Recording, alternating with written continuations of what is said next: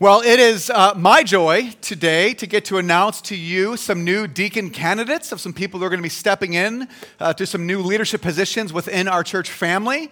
And uh, this is good news because God is blessing us with more people to minister to and care for others. And there are too many things to list of ways that God has blessed Center Church. There's so many things I'm grateful for. But honestly, one of the greatest graces He's given us is our team of deacons, the men and women who are leading within our church. Now, some of you might not be familiar with the role of deacon or what it is or who they are and what they do. And so, really quick, here is just a one line biblical summary of what deacons do.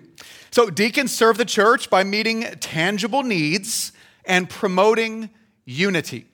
And the, the shining example of that is from the book of Acts, chapter 6, as the church is growing and expanding. There was some disruption and some dropped balls in ministry and some tension, and things weren't always going great logistically and relationally in the early church. And the church raised up deacons to minister to, to be with, to come alongside of people in a more pronounced way than what the elders and the apostles were able to do at that time. And so you'll see the role of deacon pop up throughout the New Testament and throughout church history. They were an integral part of the ministry of a local church. Now, elders, uh, elders are entrusted with the primary governing and teaching and directing responsibility for the church, and then deacons are an absolutely essential part of the ministry team to come alongside of people as well. And in the book of 1 Timothy, chapter 3, we actually read this summary of the qualifications for a deacon. It says this Deacons, likewise, must be dignified, not double tongued, not addicted to much wine, not greedy for dishonest gain. They must hold the mystery of the faith with a clear conscience, and let them also be tested first.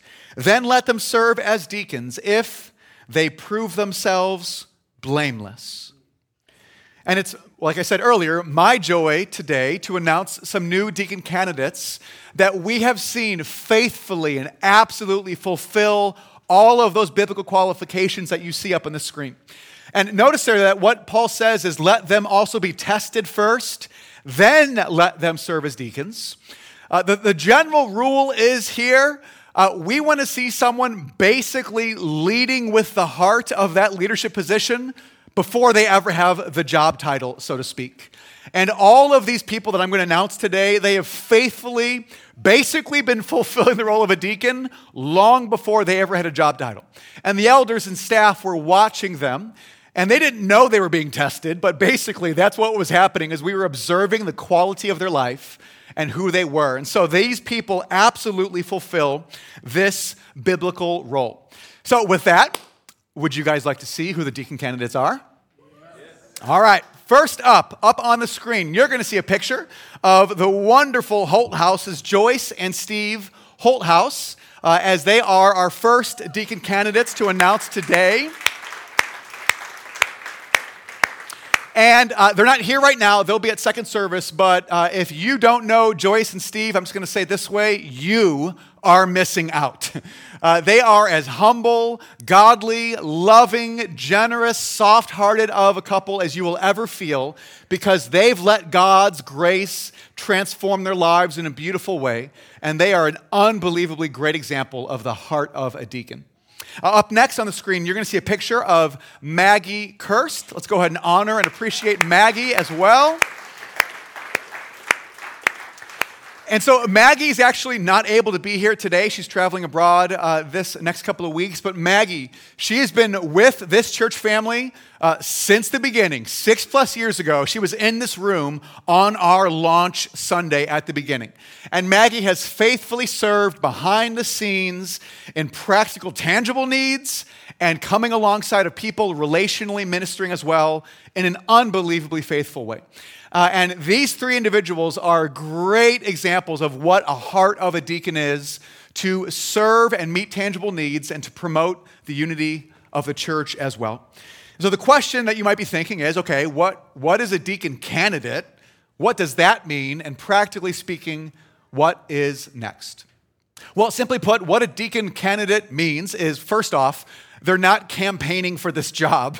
They're not like a candidate for office. They didn't come to us asking for this.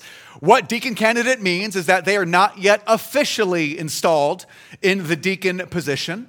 And our Constitution uh, details that there must be a one month period of time from the public announcement until they are officially installed. And that one month period of time basically is their candidacy where they're not yet officially installed. And this is just one last opportunity for us as an elder board to confirm that they live up to the 1 Timothy 3 biblical qualifications that I read earlier on. Leadership in the church matters. And we want to be extra, extra thorough to ensure every elder, every deacon, every staff member is embodying the heart of Jesus. And so, next steps, if you have any questions or thoughts or concerns or anything at all, we invite you as the congregation to reach out to the elders. You'll see some emails up on the screen. Uh, you can contact our lay elders, so the volunteers, so Dennis and Walker and John uh, and Eric and Pat, they all have access to that email, our lay elders at the top. And then if you want to contact me, my email address is underneath that at the bottom as well. Uh, we are so blessed by so many godly leaders at this church, and I'm excited to see uh, Joyce and Steve Holthouse, as well as Maggie Kirst, stepping into these positions.